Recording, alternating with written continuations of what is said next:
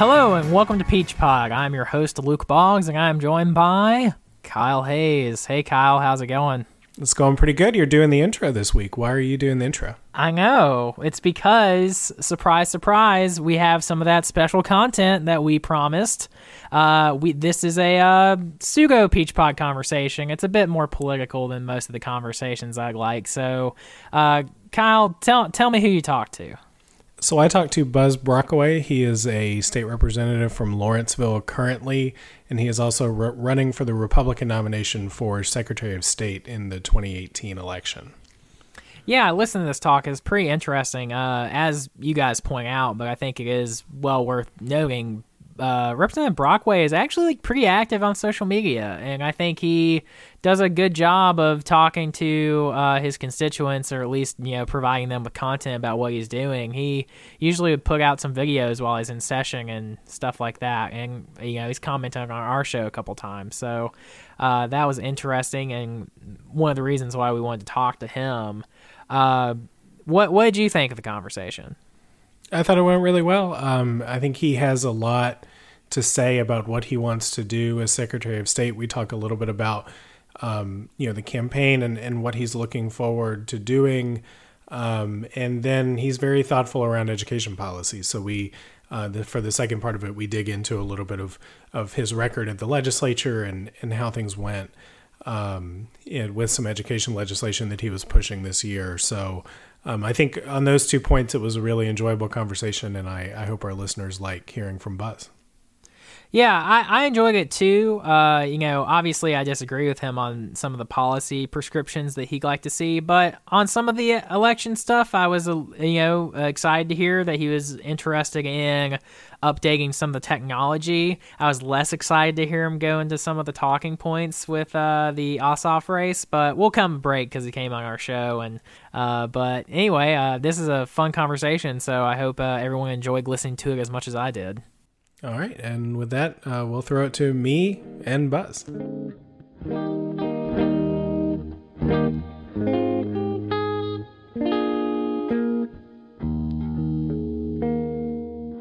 So thanks so much for coming on the show, Buzz. Yeah, thanks for having me, Kyle. Looking forward to it. Um, so today we're going to have a two-part discussion. Uh, so Buzz is running for Secretary of State, and we're going to talk a little bit about his campaign and, and what he'd like to do if he was elected Secretary of State.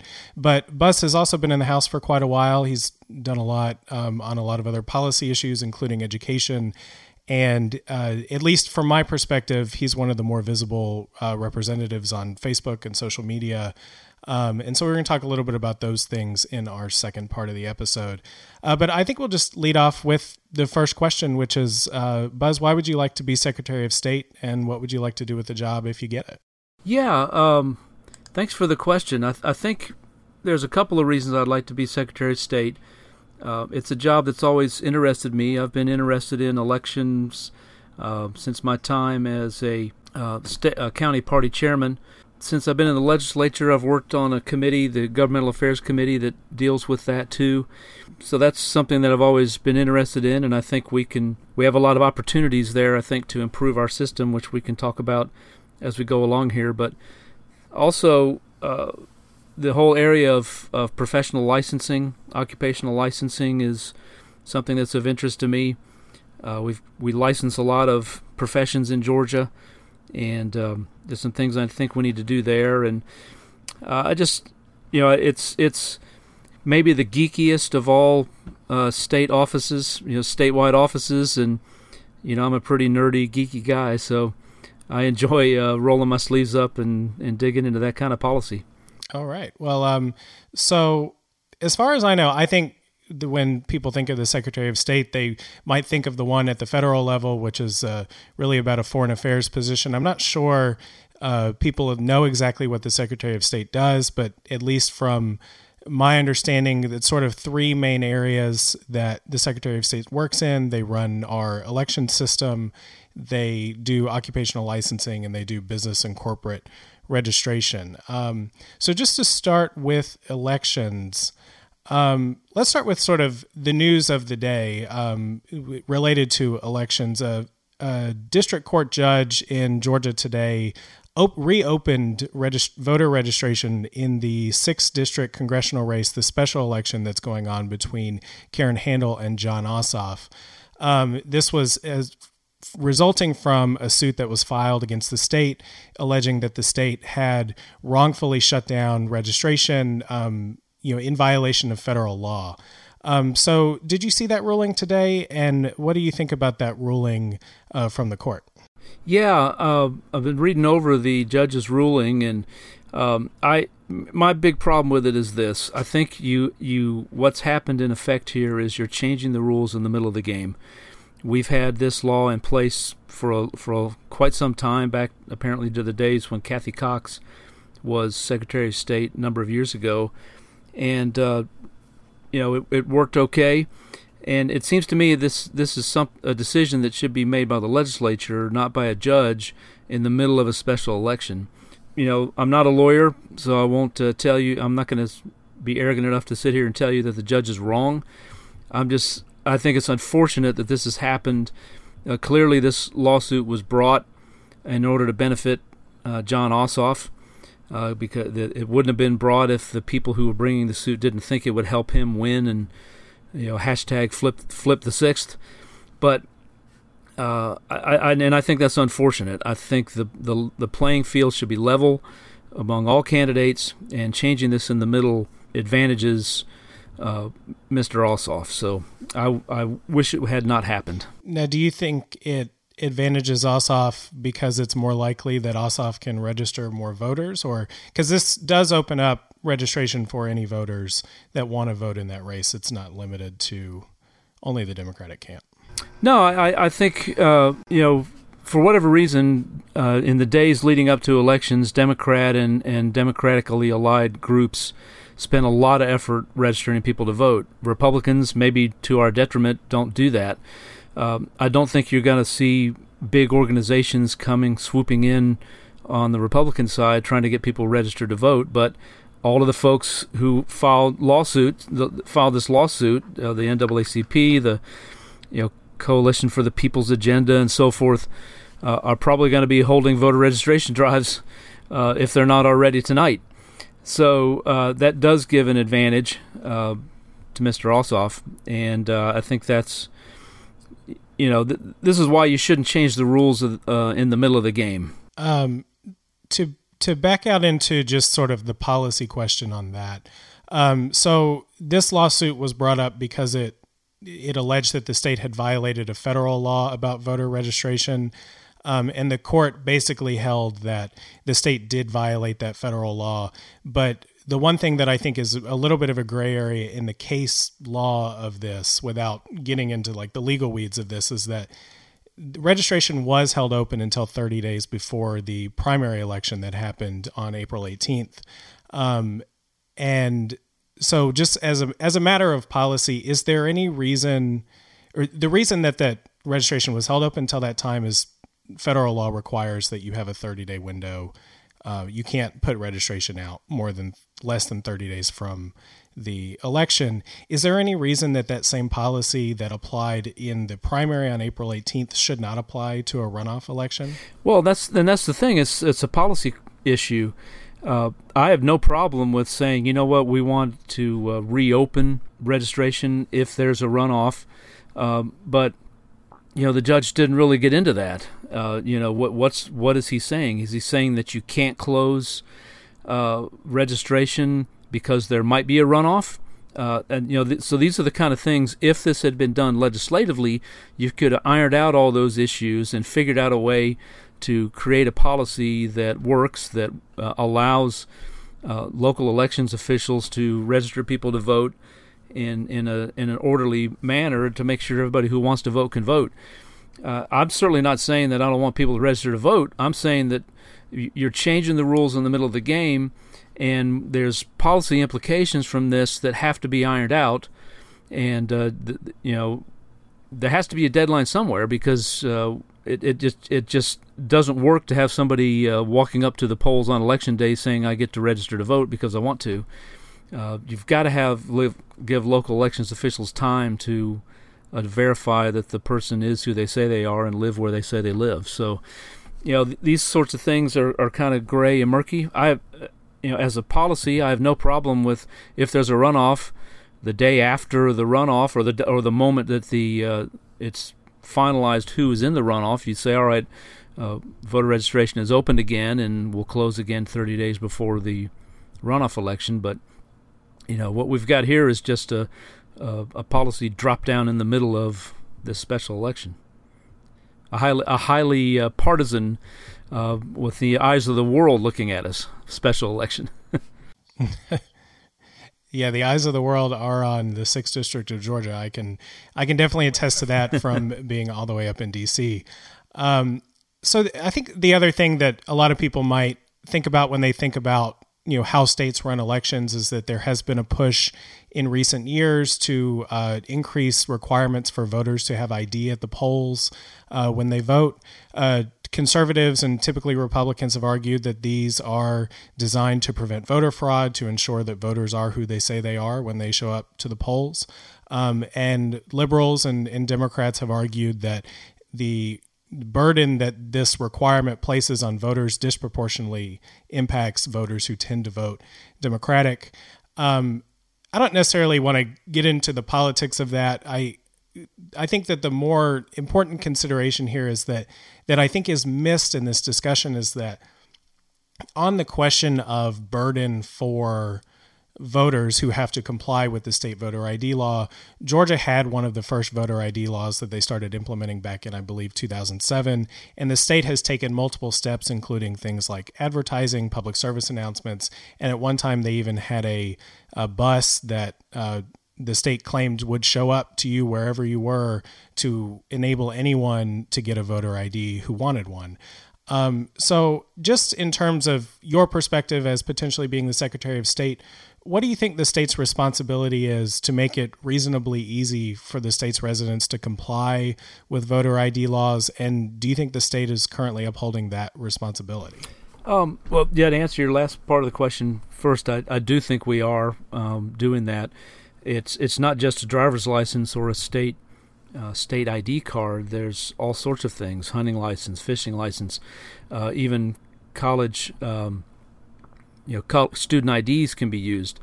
And in fact, one bill we passed uh, since I've been in the legislature was a, a Democratic bill to uh, allow uh, private college student IDs to be used. So I think there's a number of forms of ID that can be used, and um, I, I, think we're you know we're doing what we can to to make it easy.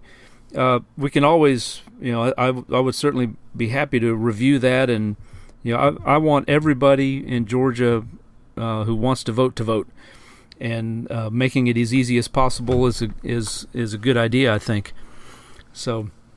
Uh, I, I, would certainly, if there are some hangups in there, then I'm more than happy to review that policy and, and try to make it easier for folks to vote, to register to vote.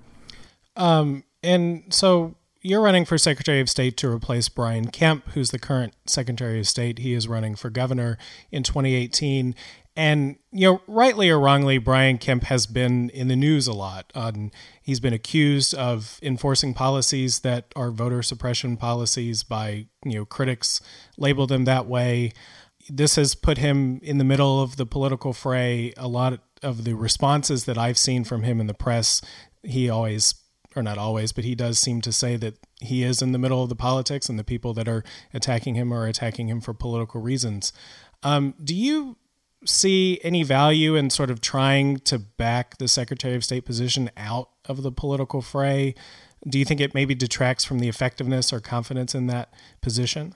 Um, yeah, I mean, it is. You, you know, you want uh, you want people to have confidence in the election process, and if it's perceived by uh, you know, in my case, if I'm a Republican, if Democrats perceive that I'm unfair and trying to uh, uh, you know, give an advantage to my fellow Republicans, then yeah, I'm I'm going to have a problem.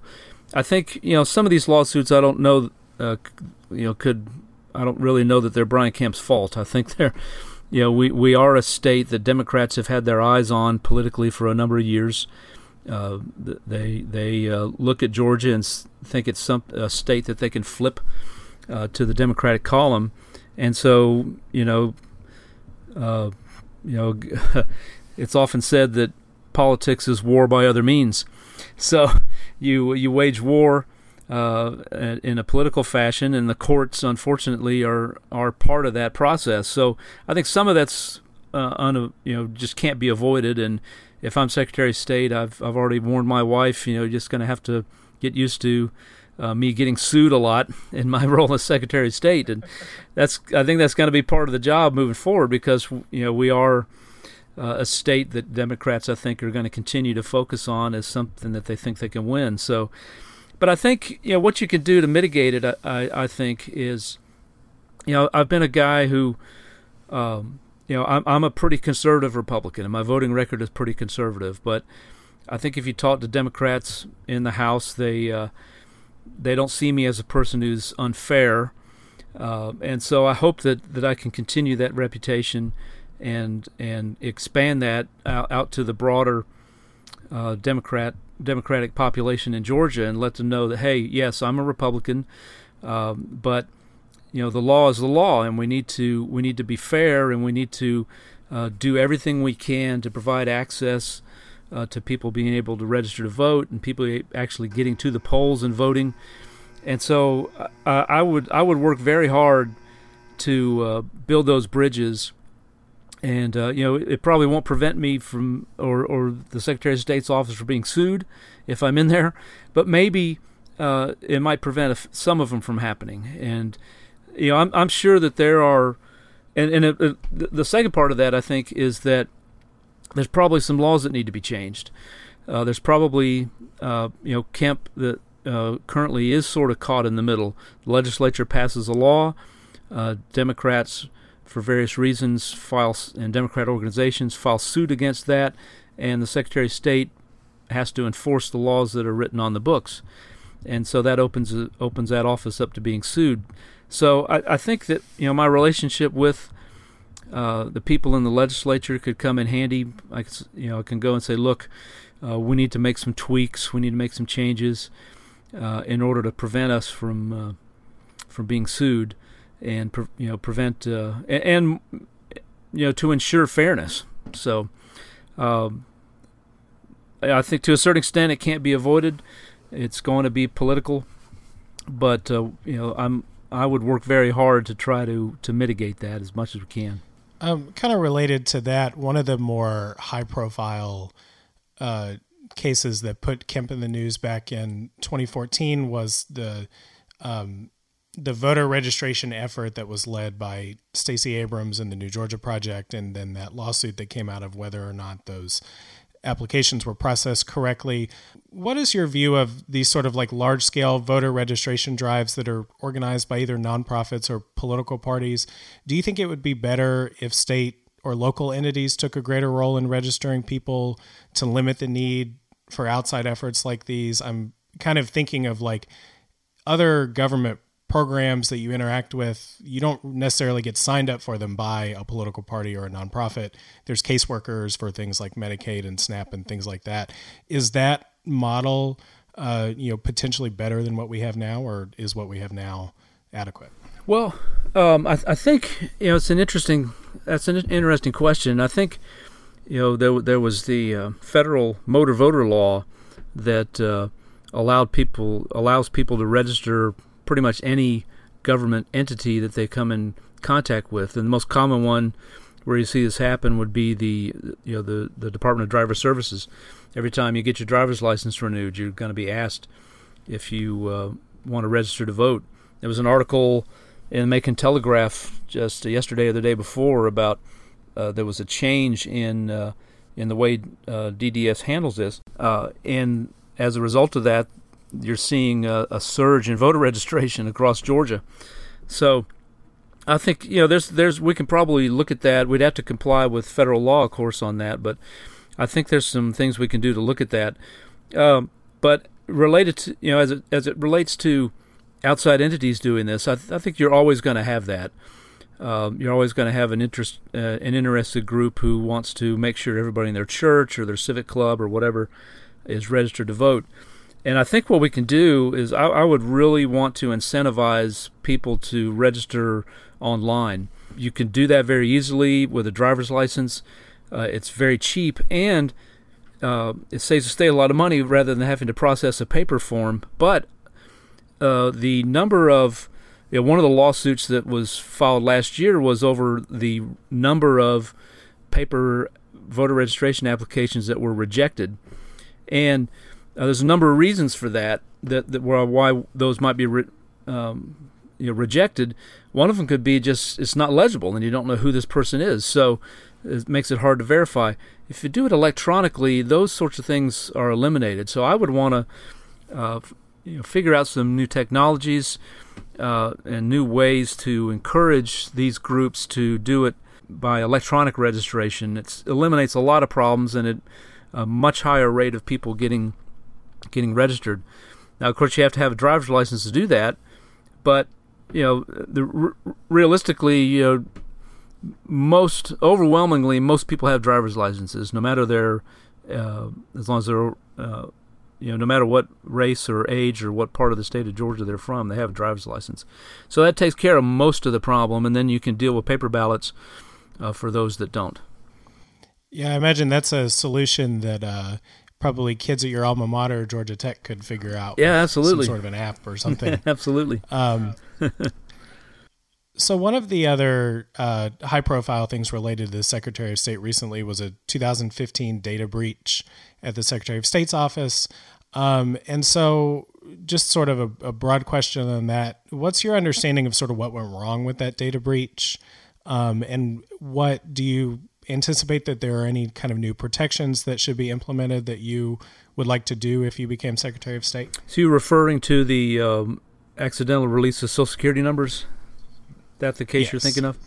Yeah. So here's the thing. Um, we are uh, we used to some years ago in Georgia when you applied for a uh, applied to vote, fill out a voter registration form. We used to put Social Security numbers on there uh, but federal law prohibits that from happening now. So my my guess is most of the um, Social Security numbers that were released were from of people who have been registered to vote for some time now. There's no requirement in state law and no requirement in federal law that that the Secretary of State's office keep uh, the full Social Security number. The uh, we are required, however, to keep the f- last four digits. So if I'm Secretary of State, one of the first things I do is we go through there and we strip out uh, all the Social Security numbers and leave the last four digits. That makes it a whole lot less appealing to hackers, for example. Uh, that data is not nearly as valuable. And uh, if there is an accidental release, as uh, what uh, appears to have happened here uh, in that particular case, then the harm is not as great. So I, I think there's some things. You know, look, cyber attacks are are going on all the time for every uh, entity that has any data at all. And uh, but I think what you can do is reduce the value of that data, and by stripping out those Social Security numbers, which I would do if I'm Secretary of State, makes makes that less appealing, and you know, helps protect our our voters from identity theft. So I think that's one thing we can do. Um, the other, the last sort of uh, election related question that I had after, you know, just sort of looking at kind of how elections have been administered in recent years was there was a lot of concern over the use of law enforcement officers. There was a New York Times story um, that looked at the use of law enforcement officers in Sparta, Georgia, in rural Georgia, um, to basically go up to people and ask you know try to get information to verify that their voter registration was correct. Um, this was you know critiqued by a lot of outside observers. I know I for one would you know it would be a little bit.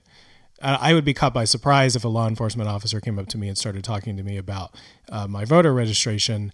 Um, now, this appears to have been a decision by the local board of elections to to use this practice. Um, so, my question is, if you have a local board of elections doing things that you think are either illegal or just not good practices, um, what is the authority of the Secretary of State to kind of get them to change what they're doing? Do they have any authority or any sort of informal processes for doing that if it's not legal? Sure. Um, the the state board of elections deals with these sorts of matters all the time, and uh, the the Secretary of State is chair of that state board of elections. So I think you know what you would do is you would bring that before the state board of elections and instruct them to uh, uh, make a ruling on it and instruct the local board of education to to do the proper thing. As, as for your specific question about law enforcement, I, I, think we've got to be really careful.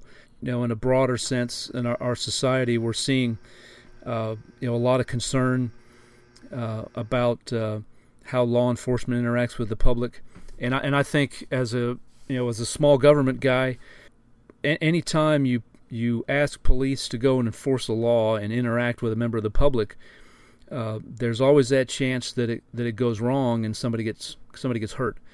Thank the Lord that didn't happen in these these voter registration cases, but I, I, I would prefer that local boards of elections not ask law enforcement, you know, put law enforcement in that position to have to go talk to uh, voters about or, or, potential voters about their registration. I think there's better ways to handle that, and uh, you know, I, I think we got to be we have to be really careful because it can give the appearance of intimidation. It can give the appearance of trying to suppress vote to favor one candidate or another, and uh, we need to do everything we can to avoid that sort of thing.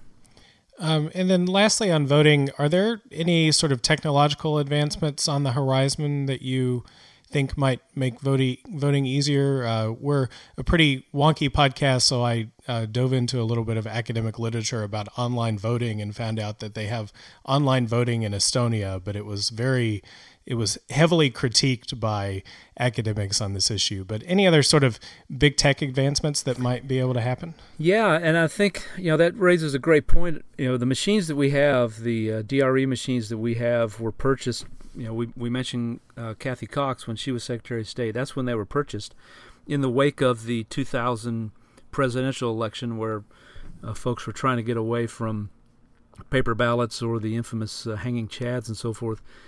And um, these some of these machines are approaching 20 years 20 years old now, or, or will be by the time we get to the, our next presidential election. Uh, I think we as a state are going to have to look at replacing these machines over the next couple of years. It's going to be expensive uh, because we have a lot of voting machines. But uh, you know, elections officials that I've talked to are having a harder and harder time. These, you know, getting replacement parts. Uh, these machines are breaking down, and um, you know, we've got to make sure that folks have confidence in the system. And so this is going to be a great time, I think, these next couple of years to take a hard look at what kind of move, what kind of uh, voting process we want to use. Um, you know, personally, I'm in favor of of having a uh, a printout, not that somebody can take home, but that's that voter a voter can look at. Um, a, a, screen right next to your electronic screen that shows you here's a printout uh, with your ballot number and the, uh, the the votes that you cast, so that there's a paper copy of that. Uh, but there are there have been a lot of advances, uh, and I think we need, we need to do uh, we need to take a th- hard, thorough look at that over the next few years and begin purchasing these, these things.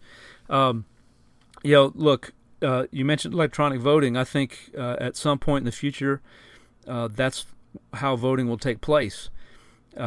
we we do online banking. We do all sorts of very secure um, transactions online uh, but I, am not sure that right now the technology has uh, is ready for that in uh, in voting, and and I think and I think we need to be very cautious because banking, you know, if somebody somebody hacks in and steals your money, well, the bank is liable and they're going to return your money. You know, if somebody steals your vote and you have an election that's, in, uh, you know, imagine, just well, here's a perfect example. Just think of the uh, the number of people in our country who are convinced that, or have at least a doubt in their mind about Russian influence in our presidential election. And um, imagine if you had online voting and uh, there was some doubt as to what the real outcome of the presidential election was. It would be could be catastrophic. So I think we need to go very slowly on this. You know, one advantage that we have right now in our election system is that it's not online and so uh, in in any state. So.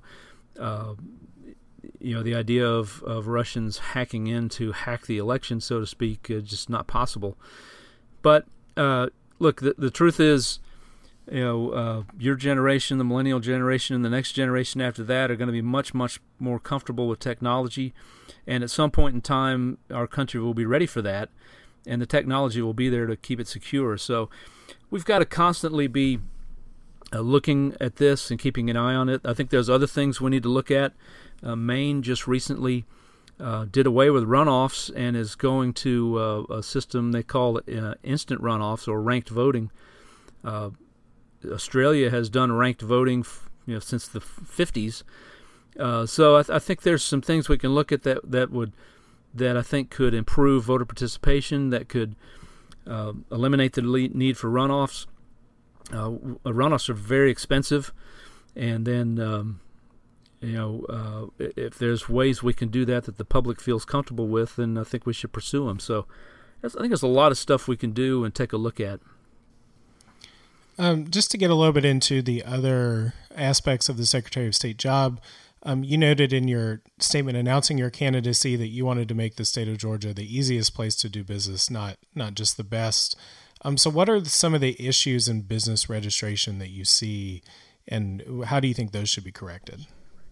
Yeah, um, I, I, think we've made it easier. I think to uh, so, some of the issues that uh, were going on with regard to uh, renewing your business, I think have been ironed out. But I think there's uh, I'm hearing some complaints from uh, from some from some attorneys uh, about some of the pre-filled forms that Uh, that are used to you know to in- incorporate and uh, you know, some of that might just be, you know, lawyers don't like LegalZoom and don't like pre-printed forms. They want to be hired. But I do think you have to be careful. You get incorporated, and then you find out that your incorporation is messed up, and that's that's really puts you in a in a bind. So I think we, we need to review some of those policies and take a look at that.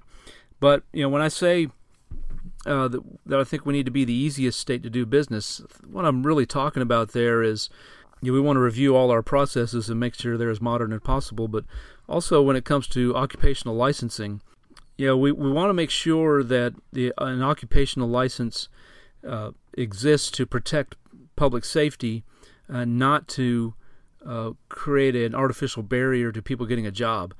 And I think you know sometimes that can happen, and w- thankfully we've got a mechanism in place uh, in Georgia to to deal with that issue. There's a entity called the uh, Georgia Occupational Regulatory Review Council.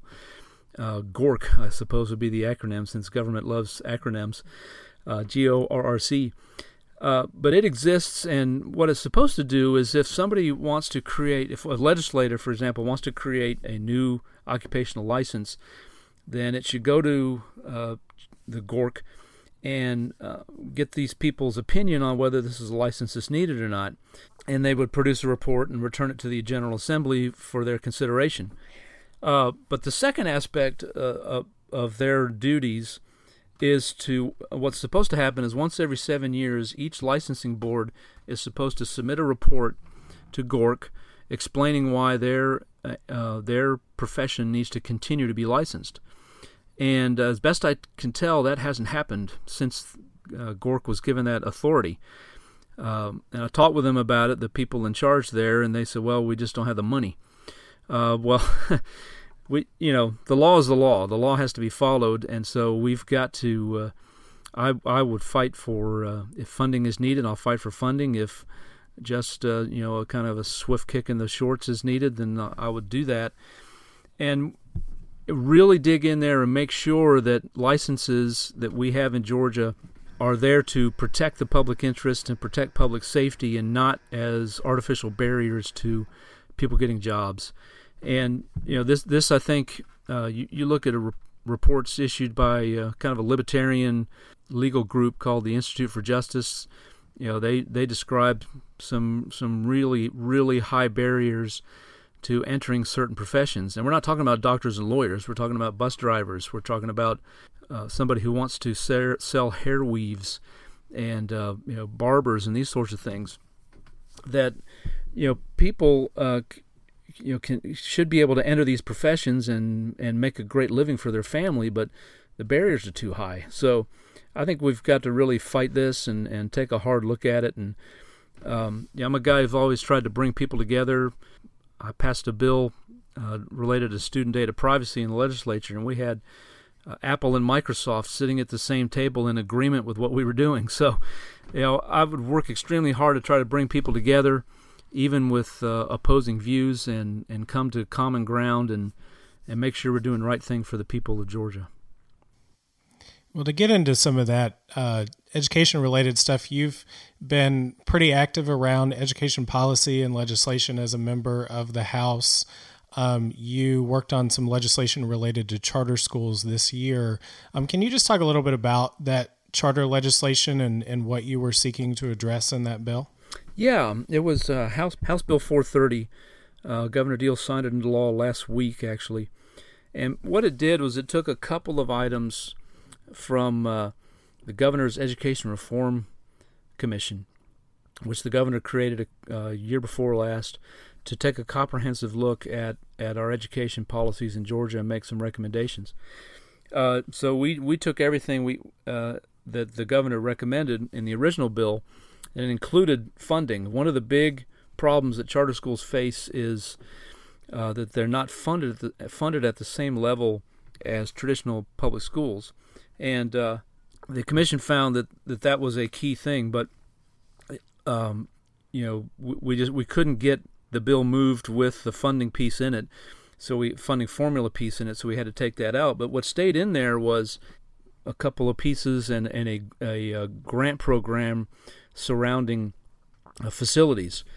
Most most charter schools have to end up spending about 12 to 15 percent of their budget on facilities and there's not a separate facilities fund for them. That's money that comes out of the allotment that's supposed to go to towards spending uh, in the classroom on the student. So we hope that this grant program will get funded next year, uh, and then uh, it'll really ease the burden uh, for charter schools. And I, I, think you know, folks, what folks have to keep in mind this this debate gets really passionate. That you know, charter schools are public schools. Uh, they are funded by taxpayer dollars and the students there are public school students. And so all public school, in my opinion, and in the commit, opinion of the of the governor's reform commission, is that uh, all public school students should be treated the same, whether they attend a traditional public school or whether they attend a charter school. So this was a small step in that direction, and I hope that uh, uh, the legislature will continue to move in that direction. Um, in a broad sense, how do you think the uh, the charter schools that exist in Georgia are doing? Do you think they offer education at a similar quality, or, or are there other issues that need to be addressed? Um, just sort of generally about charters. Sure. Um, I it it it really um, there's a couple of things you have to look at here when you talk about charter schools because Georgia has a charter system uh, program that uh, Lieutenant Governor Cagle uh, was it is the was and is the champion of. And um, I think what you have to be careful of in the charter system scenario is people just you know they, they change their entire system, entire school system to a charter system, and call it charters, but don't really do anything differently than what they did what they were doing before. And so, you know, that all kind of you, you see these studies come out and say, well, the you know charter schools in Georgia are no better. Well, if you're going to take a bunch of schools and not do anything differently than you were doing in, in, doing before, and you're not going to see any improvement, well, you, you shouldn't blame the entire charter school system for that, or charter school idea for that. So I think you know I, I would like to separate those out, uh, but I think you look at uh, the charter schools that work the best, in in my experience, the ones that I've seen, are where they're given the freedom to try new ideas. Uh, you look at KIPP, uh, the KIPP schools in, in the city of Atlanta, and the Atlanta Public Schools, by the way, has been one of the best at embracing charter schools, and they have some of the finest charter schools in the state uh, in, in Atlanta Public Schools. And KIPP has a whole different uh, model of edu- of educating students, and they're very very successful. And they're taking students from some of the um, uh, you know, uh, lowest uh, income areas of Atlanta and providing those students with uh, opportunities uh, that that rival uh, some of the richest neighborhoods in Atlanta, and it's it's fantastic. You're seeing those kids go into the best colleges in our state and around the country. And it's a wonderful thing. So I think you know, you look at some of the some of the other schools in my home county of Gwinnett. We have the Gwinnett Math and Science High School, and that's a charter school that's centered around helping students who have uh, you know a, a, an abilities in math and science to really thrive. There's another charter school um, in Savannah that's in, that rivals uh, Georgia uh, Gwinnett School of Math and Science for the top high school in the in the state every year. So I think you know the charter schools that really do well are those that are given the freedom to uh, totally rethink uh, education from top to bottom. Uh, their teachers are empowered. There's less bureaucracy, and uh, what I what I would hope would happen is that uh, all other other traditional public schools would look at this and look at the ones who are really successful and say, hey, what can we learn from that, and what can we implement in our schools, and um, that that would be what I would hope would happen. And instead of this, you know, trying to fight to constantly shut them down, uh, we ought to embrace this. Uh, the, the, challenges we're facing in education are many. Uh, the jobs that are that that kids are going to be working at uh, two, five, and ten years from now are going to be totally different than the jobs we have today, and uh, we've got to do everything we can to uh, prepare kids for that. And uh, not every student thrives in the traditional classroom setting where you have a teacher up there lecturing to 20, 30 students sitting at a desk. So let's uh, let's let kids learn. Let's bring more technology into the classroom and let kids learn the way that's best for them. And I think the charter public charter schools can can really be uh, uh, the tip of the spear, so to speak, in leading innovation throughout all our public schools. And uh, lastly, on education, there has been a lot of discussion about school turnaround in the legislature, both uh, with the constitutional amendment that uh, was voted down last November, and then the what was referred to as the Plan B on that Opportunity School District constitutional amendment. That plan was passed um, in the legislature this last legislative session. And on the show, we've also talked about federal re- research around school turnaround and a, a, report that came out recently from the Department of Education showing that basically school turnaround efforts at the federal level during the Obama administration were pretty ineffective in um, improving these schools that are that are poor performing on a really regular basis. Um, what's your view of the legislation that came out of this year's session? The um, the OSD Plan B. Are are you happy with that, or or do you think there's more the legislature can do to address school turnaround issues? Uh, I think I think it's a good I think it's a good bill. It's a good first step, and I think it's uh, it's worth us embracing and, and seeing how it works, and then seeing in a year or two what other changes might need to be made. The biggest difference between uh, House Bill 338 and the OSD uh, measure that failed at the ballot box is uh, this is not really a school takeover. This is much more a collaborative effort where the Department of Education, under the guidance of a uh, um, a, a, school turnaround officer, a chief turnaround officer, would work hand in hand with local school districts and with the uh, principal and teachers and staff in a local school that's struggling. It's a much more collaborative effort, and I, I think that can that can pay some big dividends. Um, I was on the I'm on the education committee in the House. Heard lots of testimony about this, and uh, sure there were some opponents to the bill and to the concept. Um, and you know, and frankly, some some folks who are opposed to it really what they their only answer to to uh, fixing education is to dump more money into it. And you know, the study I can point you to a dozen studies that show that that money sure money's important, but simply putting more money in after this problem is not going to fix it either. So I think a, a, a, collaborative effort. Teachers have been at the table. Uh, you know, I know. Uh, you know, Representative uh, Tanner, Representative Kevin Tanner. Uh, I can just tell you, there's nobody in the legislature that works harder to reach out to uh, people who are going to be impacted by a bill he introduces than Kevin Tanner, and he talked uh, numerous times to teachers groups, incorporated things that, uh, that they would like to see in the bill. Uh, school boards, uh, he worked with them too, and uh, you know did did everything he could to try to bring as many people to the table as possible.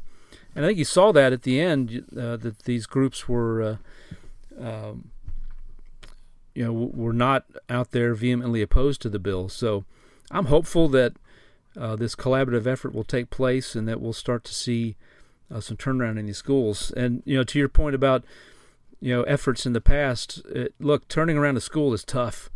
There are a multitude of reasons of why a student uh, may struggle. Obviously, poverty plays a big role in this. You know, you take a look at the schools that are, uh, you know, on Governor Deal's uh, or Department of Education's list as ones that uh, might be candidates for uh, for this program, and you you also lay over uh, where the poorest areas of our state are, and they're almost identical. It's you know, poverty plays a plays a big role in this, but I think that if we focus our resources correctly, and if we uh, if we do have a collaborative effort, we can see some change. And uh, th- you know, the the key to breaking this uh, poverty, in my mind, if there's only one thing you can do to break break the cycle of poverty, and that's uh, the most important thing in my mind would be education. So if we can provide these students uh, in these schools with a chance uh, to pursue a great education then uh, we we have uh, really unlocked a, a, key door to success for those students. So um, I'm hopeful, and I I think that you're going to see the legislature and the Department of Education and the state school board and local school boards uh, working really hard to make this thing work. And on that point about education funding, uh, that's been a project that's been really interesting to me and one that we're going to pursue on the show and in our research going forward because the um, you know part of that education reform commission that you were talking about they made recommendations around reforming the state's quality basic education funding formula um, and those have not been adopted yet but uh, i think we're interested in taking a look at you know the different components of that and, and how that works. Um, do you have any sense as to why those uh, recommendations have stalled thus far? I know it's a really hard problem but. I think um, I, I, just my speculation is that um, you know it, it's it's legislative strategy on the governor's part.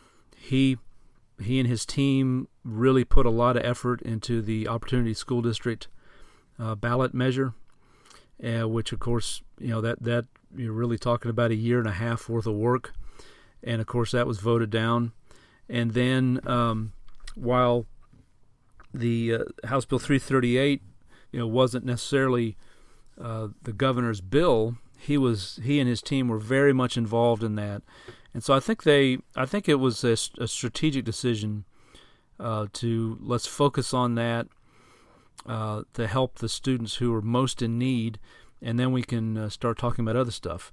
And I, I really hope I think um, Governor Deal has been a guy who has not been afraid to take on big reforms or attempt big reforms. Uh, the criminal justice system uh, is very much different than it was before Governor Deal took office, and I, am hopeful, very hopeful that uh, uh, he and his team this next legislative session will uh, bring forward the QBE funding formula change. Uh, what I, my my superintendent here in Gwinnett County is Alvin Wilbanks, who um, is was a part of helping to craft that, and is and uh, I don't want to put words in his mouth, but uh, liked the uh, proposal that the uh, that the commission came up with. So I think it would have broad support, and um, obviously the devil's in the details and what the bill actually looks like. But I think that uh, if we do it right, we can uh, we can get a lot of support from from superintendents and school board members around the state. And uh, just to wrap up for the show, the, one of the things that I've noticed in in the way you are as a state representative is you've been really active on online platforms. You blogged at Peach Pundit back in the day. You have you were doing daily morning videos during the legislative session, and and then you had that Pokemon ad that I loved from your from your reelect. Um, do you do you get the sense that these platforms make it easier to interact with the constituents? Is that is that getting to be more significant for you as you do more of these things? Yeah, and um, I, I am really excited that um, um, there are a number of other legislators uh, who are uh, embracing this too and using these platforms to communicate with constituents. And um, you know, I think uh, especially as as uh, millennials get become more and more a part of the uh, political system and and exercise their voting strength, I think it's going to be critically important Uh, to use these uh, new mediums to communicate. You know, one of the things that I found when I got elected was what happens at the Capitol and what people think happens at the Capitol were two totally different things. So a lot of what I try to do and what I continue to try to do is in my little, for example, in my little morning live broadcast during the session, I would try to explain to people what was going on and what, if you're watching and you see a certain motion made, what does it mean? And, you know, how does a bill actually really become a law? And uh, you're probably too young for Schoolhouse Rock, but uh, that was a, one of the great ones. Was ex- a little cartoon explaining, you know, I'm just a bill, a catchy little song that old guys like me grew up on. But you know, any any, I, I guess I've I've thought any time I can explain to uh, my constituents what is happening at the Capitol, uh, then then that's a good thing, and I'm going to continue to do that. And uh, you know, I'm not going to promise as Secretary of State that I'll do a live broadcast every morning because it's a full time job, but uh, I would most definitely continue to uh, reach out to uh, constituents on a regular basis and interact with people, and I and I enjoy it. I you know, I um, I've always enjoyed a good political debate, and uh, um, so I'll, I will continue to do that. Um, well, thank you so much, Buzz, for coming on the show today. We really appreciate having you. And if uh, you'd like to be back on, you're welcome to join us. Well, anytime. thanks very much. I enjoyed it and would love to come back on. So we'll do it again. That's our show for the week. If you like what you heard, you can share the show with a friend and go over to iTunes and give us a rating and a review. It really helps other people find our show. Our interns this week are Alana Pierce and Courtney Clark, and we will talk to you next week. Take care, y'all.